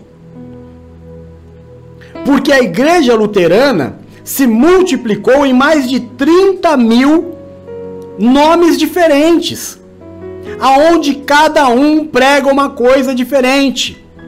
Um abraça o homossexual, o outro diz que o homossexual vai para o inferno. Um vive de pedir dinheiro, o outro vive de ficar rico, o outro vive de prometer que fulano vai ficar rico. Ô, oh, meu irmão! Isso que você chama de religião não tem nada a ver com Deus. Isso tem a ver com o homem. O homem inventou. O homem inventou a religião para ter poder e para ficar rico. E dá certo. Dá muito certo. Nenhum pregador vai ficar rico pregando o nome de Jesus. Para ficar rico, ele vai ter que pregar a história dos judeus Aí você vai para igrejas ditas cristãs, porque a igreja é de Cristo, não existe outra igreja. Igreja, quando você fala igreja, é Jesus. Muçulmano é. Como é que é no muçulmano? É. Tá na ponta da língua. Esqueci. Sinagoga do judeu, salão do reino, testemunha de Jeová, mesquita dos muçulmanos e igreja de Jesus. Não tem igreja de testemunha de Jeová, por exemplo. Igreja é Cristo, é o corpo de Cristo. É o povo que tem Jesus como Salvador. É o povo que segue a Cristo. É o povo que ama Jesus. Não é quem quer ficar rico, não é quem quer casar. Né? Você entende a diferença? Te falei que essa semana é semana de libertação, irmão. Eu tô vendo aqui a audiência caindo, mas não faz mal, eu tenho que falar, ué. O que, que eu vou fazer? O que, que eu vou fazer? Tem uma história, eu ia colocar essa história aqui na Bíblia, mas eu não pus, mas conta na Bíblia a história de o filho de um sacerdote que foi expulsar um demônio e ele chegou para o endemoniado e disse para o endemoniado: Eu te conjuro no nome de Cristo que Paulo prega. O demônio olhou para ele, isso é bíblico, tá, irmão? Não estou inventando uma história. Isso é bíblico. O demônio olhou para ele e falou: Ô moço, Paulo, eu sei quem é. Jesus, eu sei quem é. Já você, eu não tenho a mínima ideia de quem é. A Bíblia diz que aquele demônio deu uma surra naquele homem, tirou as suas vestes e ele foi, apanhou e voltou nu para casa. Nu, que é a maior vergonha dos judeus. A nudez é a maior vergonha para um judeu. Amém?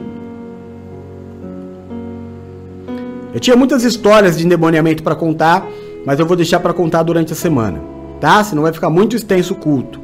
Em quarto lugar, jamais cobre para fazer a obra de Deus. Isso é coisa do diabo, isso é coisa de mamon. Mateus 10, de 7 a 8 diz assim: Por onde forem, preguem esta passagem. O reino dos céus está próximo. Curem os enfermos, ressuscitem os mortos, purifiquem os leprosos, expulsem os demônios. Vocês receberam de graça, deem também de graça. Você conseguiu entender? Pastores cobrando 50 mil reais para pregar numa igreja.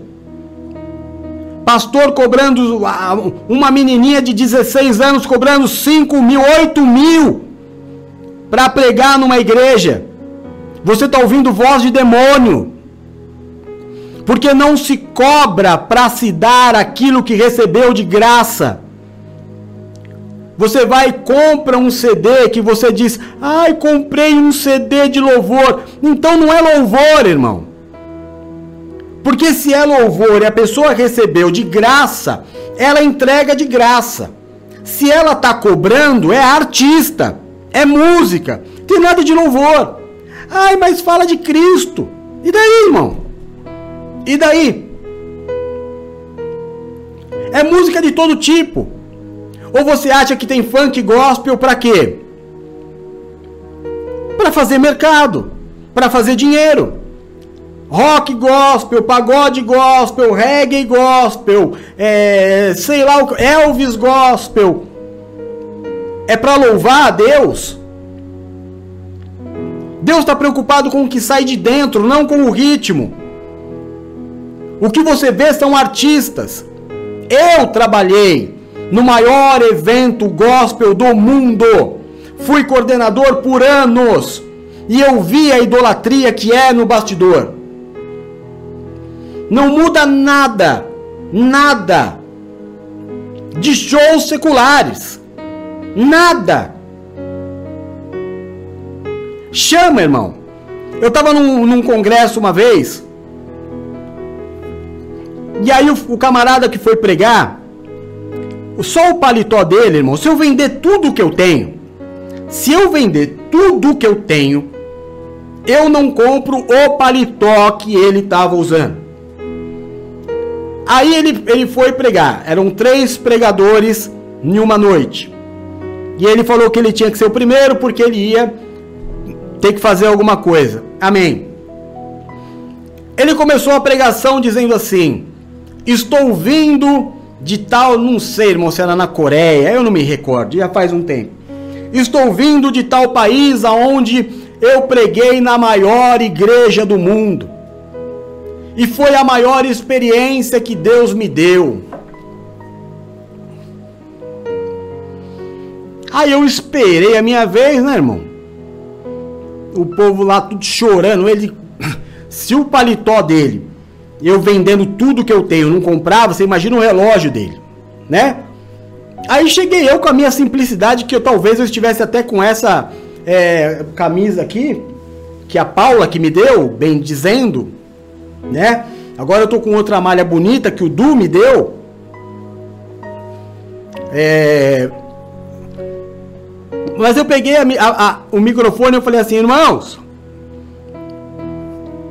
Assim como o pastor, irmão que acabou de sair daqui, eu também essa semana vivi uma a maior experiência da minha vida. Eu preguei na menor igreja e mais pobre do mundo. e queria convidar o nobre irmão a ir pregar nessa igreja. Faz uns quatro anos que eu fiz esse convite. Nem nas redes sociais ele me tem mais. Acho que com medo de ir, né? Sabe igreja de, de, de terra batida? Sabe igreja de cadeira de cozinha? Eu fui pregar. Sabe aquelas igrejas que a irmã está segurando o filho no colo porque não tem departamento kids? Que o copo de água que eles te dão para beber é naquele copo de requeijão, que na verdade não é copo de requeijão. Aquilo é um copo de água feito para beber água, colocar o requeijão lá dentro. Tô mentindo? É um engano aí. Aquilo é um copo de água com requeijão. Quando o requeijão acabar, vai ter a utilidade que ele nasceu para ter. Essa que é a realidade. Mas o que você recebeu de graça, irmão, entrega de graça. Agora você está indo num lugar em que você sabe que a celebridade está indo pregar não por amor, não por unção, mas por dinheiro, por cachê. Você acha que você vai receber o que de mamon? Ah, apóstolo, o senhor não cobra quando vai pregar nas igrejas? Irmão, eu, vou, eu não sou hipócrita, não. Eu só não tenho dinheiro para gastar. Então eu evito. Tem alguns lugares que eu não posso falar não. Como, por exemplo, a, a, a, a nossa comunidade lá da, da Vila Maria. Eu não posso falar não. Toda vez que a Josi me chama, nossa amada, querida irmã Josi me chama, eu largo tudo e vou. Só que ela já sabe que eu tenho um custo para sair da, minha cidade, ir até lá e voltar. Então ela me dá uma oferta. E que eu nunca sei quanto vai ser. Mas a gente faz mais ou menos um cálculo quanto dá de combustível, eu não vou me alimentar, né? Porque é pouco espaço de tempo, são 5 horas para ir e voltar. Ela me abençoa com o combustível, eu vou. Normalmente eles me dão uma água lá, cuidam bem da minha esposa. A última vez colocaram o Rodolfinho no, no, no, no berçário. Foi uma vez, foi lá que o meu casamento foi abençoado, consagradas minhas alianças. Mas é isso. É mais ou menos 150, 200 reais que eles me dão para que eu possa abastecer o carro e voltar. Mas não é pelo dinheiro que eu vou. Eu não posso cobrar por aquilo que eu recebi de graça. Então, se você está indo num lugar porque um, uma celebridade gospel está indo lá, cuidado, irmão, você faz parte disso. Você é conivente com essa barbaridade. E você que é pastor que está me ouvindo, não cobre para pregar. Não cobre para cantar.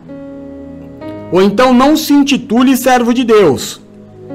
Se intitule é, palestrante, coaching, artista, músico. E aí, viva do teu trabalho. Amém? A gente vai falar mais disso. Em quinto lugar, seja igreja e tenha um pastor. 1 Timóteo 4:1. O Espírito diz claramente que nos últimos tempos alguns abandonarão a fé e seguirão espíritos enganadores e doutrinas de demônios. O TikTok que virou igreja de muita gente. Tem gente que nunca leu a Bíblia. Vê qualquer cidadão, ele nunca viu tete a tete. Ele não sabe nada do fulano. Né? O que tem de, de, de profeta de TikTok, o que tem de profeta de rios, não está escrito, milhares de pessoas. Ah, você me dá um pix, eu te dou a, profecia. A profecia. O camarada nunca leu a Bíblia. Aí aparece um louco lá, um doido qualquer, falando qualquer coisa sobre a Bíblia. Ah, olha, você sabia? Normalmente, irmão, é uma pessoa que não tem nem 20 anos de idade. Principalmente no TikTok. Você sabia? Ou então ele chega e fala assim: Você precisa saber, ou então algo que nunca te disseram sobre, é, sei lá, o livro de Gênesis. Peraí, irmão, então eu tô há 30 anos estudando, há 30 anos pregando. É, tem irmão aí que tá há 60 anos pregando, estudando, Nós temos igrejas aí centenárias, seculares. Seculares que eu digo são de centenas de anos. Pregando um evangelho e você com 19 anos descobriu que todo mundo está errado. Aí vem o fulano e fala: "Ah, porque o dízimo nunca foi dinheiro". Não podia ser dinheiro se não existia dinheiro, né, meu irmão? Agora não dá para o camarada pegar uma, uma, um pacote de arroz, ir na empresa de energia elétrica e pagar a conta de luz da igreja com um saco de arroz. Será que você consegue pensar nisso ou não? Aí aparece celebridades dizendo que a Bíblia precisa ser atualizada adaptada a este tempo de pecado, a esse tempo nojento, a esse tempo que agora todo mundo pregando, né? Ah, é o. É, como é que eles querem? Eles querem o banheiro unissex. Não creio que isso seja um problema para o homem. Mas eu acredito quanto isso vai ser constrangedor para a maioria das mulheres. Entrar num banheiro junto com um homem que vai estar tá com o pipi de fora fazendo xixi. Aconteceu essa semana, não sei quem acompanhou, em uma faculdade muito famosa que foi lacrar e fez o banheiro unissex. E aí pegaram um menino que é praticamente um adolescente, que não sabe nada da vida, que é um bocó de fivela, cometendo um crime. Que ele não teve capacidade de segurar a tentação de estar num banheiro onde tinham várias mulheres fazendo necessidade e ele ia lá todo dia tirar foto. Agora pagou pelo erro dele. O que não aconteceria se tivesse um banheiro só para o homem, como foi a vida inteira. Como eu fui criado. Quando criança, eu saía para ir no banheiro, tinha um banheiro que só tinha homem, o outro só tinha mulher. Tá bom, irmão, não vamos discutir. Surgiu uma. É, surgiram novas, novos gêneros sexuais, surjam novos banheiros. Porque se o meu irmão, que é trans, não se sente bem entrando no banheiro masculino, e a mulher não se sente bem com ele entrando no banheiro feminino, faz um terceiro banheiro. Mas juntar todo mundo, será que não tá, não dá para perceber que a gente vive num país de pessoas mal educadas, mal intencionadas? Não, a ideia não é ruim. Não é ruim. Eu duvido que no céu talvez é, sei que eu vou falar bobagem aqui, né? Mas fosse necessário no paraíso ter um banheiro para homem e mulher. Porque não existiu mal, mas existe o mal. Existem homens que vão se vestir de mulher para entrar num banheiro feminino.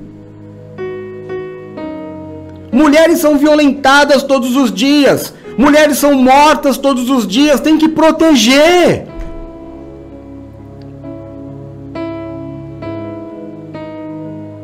Ah, meu Deus do céu! Será que é difícil entender? Tem coisa que a gente não está preparado ainda para viver.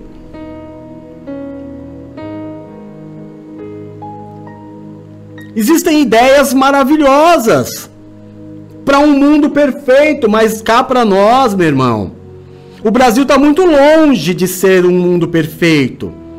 E o diabo, demônios, vão usar muito esta situação para destruir muitas vidas.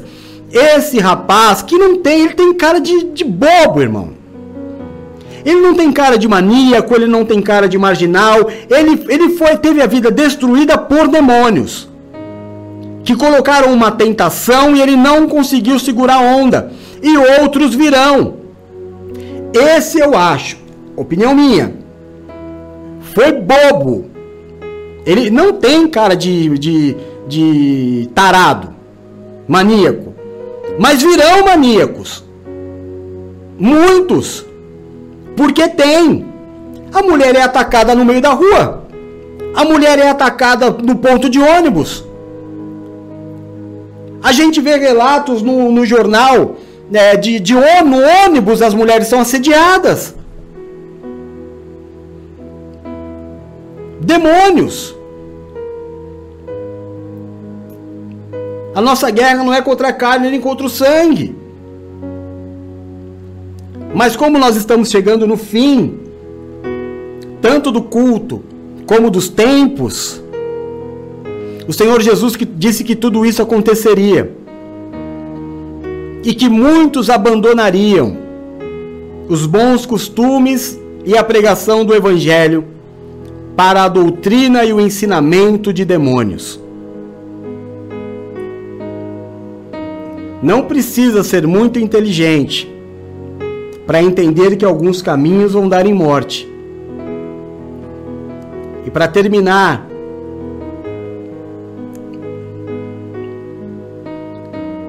não faça dívida com demônios, nem devam favores, porque você será cobrado. Levíticos 19, 31 diz assim: Presta muita atenção. Não recorram aos médiums, nem busquem a quem consulta espírito, pois vocês serão contaminados por eles. Eu sou o Senhor, o Deus de vocês. Pastor, apóstolo, existe zodíaco? Existe. Existe médium? Existe. Existem pessoas que recebem espíritos? Existem. Existem pessoas que conversam com mortos? Existem. E qual é a nossa posição? É essa que você ouviu. Deus te proibiu de participar disso. Não disse nem que é certo nem que é errado. Ele disse: você está proibido de participar destas coisas porque você vai ser influenciado. Primeiro, se Deus quisesse que você soubesse do teu futuro, ele mesmo te diria. Amém?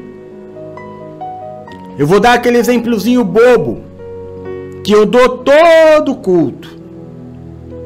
Às vezes, às vezes, quando você é adolescente, Você comprava aquela revistinha do João Bidu? Ou você comprava aquela revistinha de simpatias? E você fazia um monte de simpatia. Desde simpatia para curar a tosse, uma simpatia para curar um terçol, desde uma simpatia para um namoradinho que você queria até sei lá o que. Tinha simpatia para tudo. E você fazia na maior inocência. A partir do momento que você fez, você pediu um favor. Algum espírito te atendeu. E nada é de graça. Ele fez o que você pediu, mas não te disse o quanto ele cobraria. E um dia, irmão, a conta vai chegar. Tem gente que até hoje não consegue dar certo na vida financeira por consagrações que fez. Tem gente que para entregar o dízimo na igreja, para a gente conseguir manter a igreja, ela não consegue. Mas já pagou trabalhos. Mas já comprou velas.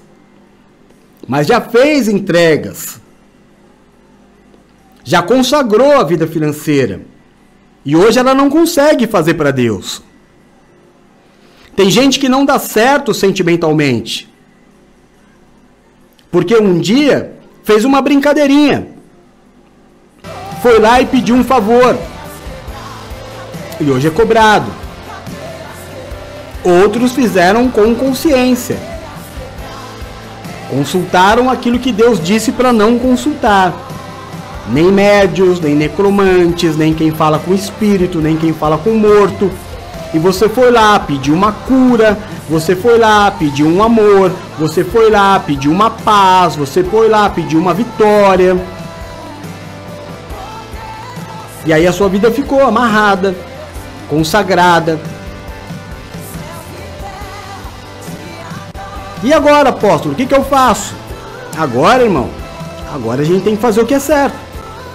Se um dia fez o que era errado, agora faz o que é certo. Você precisa descer as águas do batismo. Você precisa declarar Jesus Cristo como o único Senhor e Salvador da sua vida. Limpar a sua casa, tirar os demônios que nela habitam, como nós vimos lá no primeiro versículo. O batismo anula toda consagração. O batismo faz o velho homem morrer e você sair das águas limpinho para viver o novo de Deus na tua vida. Para viver só para Deus. Apóstolo, se eu fizer isso, eu não vou ter mais luta na minha vida? Vai, irmão. Luta você vai ter com Jesus ou sem Jesus. Agora, uma coisa é certa. Do teu lado está a força maior do teu lado agora, não tem ninguém que está te cobrando. Do seu lado agora você vai ter alguém que vai estar te incentivando. É por isso que algumas pessoas falam assim: nossa, aquele cara depois que se converteu, a vida financeira dele começou a dar certo. Nossa, aquele camarada depois que converteu, o casamento deu certo, arrumou. Nossa, aquele camarada era doente, depois que se converteu, curou. Nossa, aquela pessoa dá para notar, é nítida a mudança dela depois que ela se converteu e se batizou. Por quê, irmão? Porque as trevas não suportam a luz. Aonde chega a luz, imediatamente as trevas são banidas. E é uma escolha sua continuar vivendo do jeito que você está vivendo, ou se entregar definitivamente ao Senhor. Esta será uma semana de batalha espiritual e de muito ensino, para que você não seja usado por demônios, para que você tenha a tua vida e a sua casa limpa. Amém? Como homem de Deus, eu estendo as minhas mãos sacerdotais sobre a tua vida que me ouve. Meu Deus, eu declaro e profetizo aonde chegar agora o som da minha voz. Uma semana de paz. Uma semana de vitórias. Eu declaro e profetizo sobre a vida deste povo. Uma semana de suprimento sobrenatural. Uma semana de livramentos eu declaro e profetizo que esta é a semana da notícia que você estava esperando.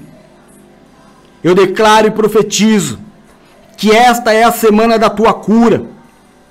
Que esta é a semana das cadeias se quebrarem, a semana da tua libertação. Eu declaro que nesta semana muitas coisas te serão reveladas e você vai prosperar como nunca prosperou na sua vida. Recebe esta palavra. Eu coloco sobre a tua vida a bênção do Senhor, sobre os teus amados, sobre a vida dos teus filhos, dos teus netos, sobre a tua vida. Declaro os anjos do Senhor acampados ao seu redor, dentro da tua casa, cuidando dos seus eu declaro uma semana em que você terá todos os dias um motivo para dizer: Glória a Deus, bendito é o Deus que eu sirvo. em nome de Jesus. Amém e amém. Graças a Deus.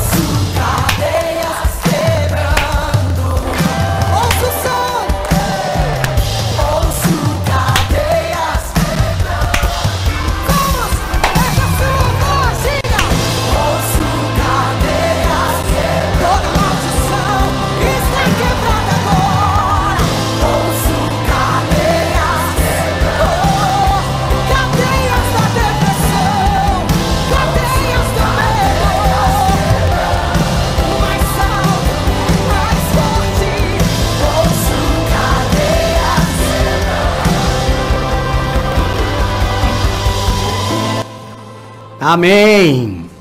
Glória a Deus. Ouço cadeias quebrando. Eita Deus maravilhoso. Deus escolheu para nós a melhor parte. Estarmos aqui. Poderíamos estar em qualquer lugar, né, irmão? Mas Deus nos deu a melhor parte. Glória a Deus. Glória a Deus. Se você ainda não curtiu aí o nosso culto, clica agora aí, irmão. Vai, você tem preguiça. Que é isso? Tá com preguiça? Não fica com preguiça não. Clica aí, curtir no vídeo. Isso é evangelismo, é pro YouTube mandar o culto para mais pessoas.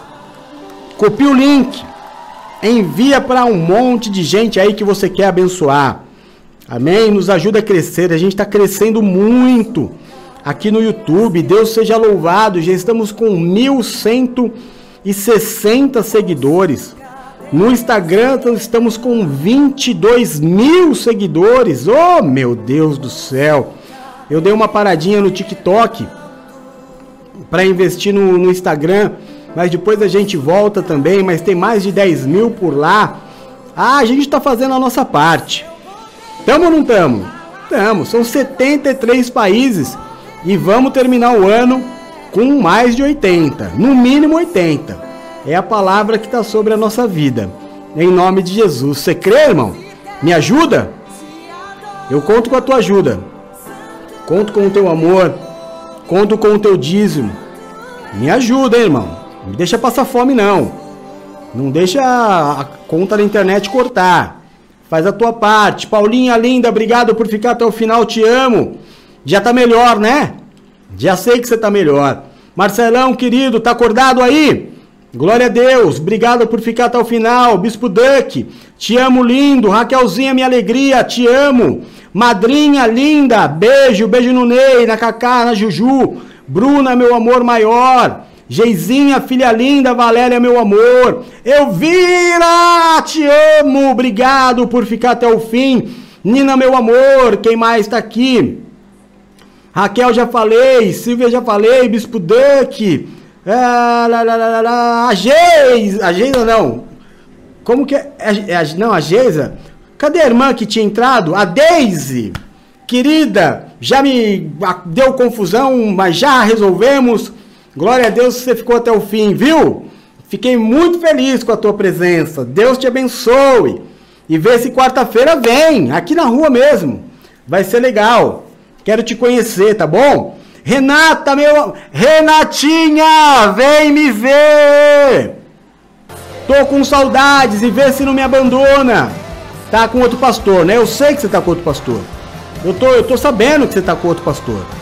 Me deixou pra trás, não tem problema não. Carlos Antônio, irmão querido, obrigado por ficar até o final. Deus abençoe. Quem mais tá aqui? Só é muita mensagem eu me perco, irmão. São cen- centenas de mensagens. Olha que bonito, ó. Centenas, centenas e centenas. Se eu esqueci de alguém, perdoa. Você que vai assistir o culto depois, Renata, dá um beijo no Robert, vai esquecer, hein? Mas dá aquele estalado assim na testa, ó. Tá? Nome de Jesus. Bom, se eu esqueci de alguém aqui, você me perdoa. E aqueles que vão assistir o culto posteriormente em todo o mundo. Deus abençoe, meus irmãos. Te dê vitória aí na sua luta. Por, tudo aquilo que você estiver passando, conte comigo, tá? Quem precisar conversar com o apóstolo, ó, aqui, aqui, aconselhamento online. Se você precisar conversar comigo, estou à sua disposição. Que a graça, a paz e o amor de Deus esteja sobre a tua vida, a sua casa e a sua família. Que o Senhor do trono ao qual está sentado se curve e te marque nesta promessa. Eu te abençoe e te envio, no nome do Pai, do Filho e do Santo Espírito de Deus. Amém, amém. Te amo em Jesus. Amanhã, às 6 horas da manhã, estarei aqui orando, preparando o seu dia para que seja um dia abençoado. Se você puder, esteja comigo, mas lá no Facebook, tá bom? Fiquem com Deus, amo vocês em Jesus. Beijo, fui, tchau!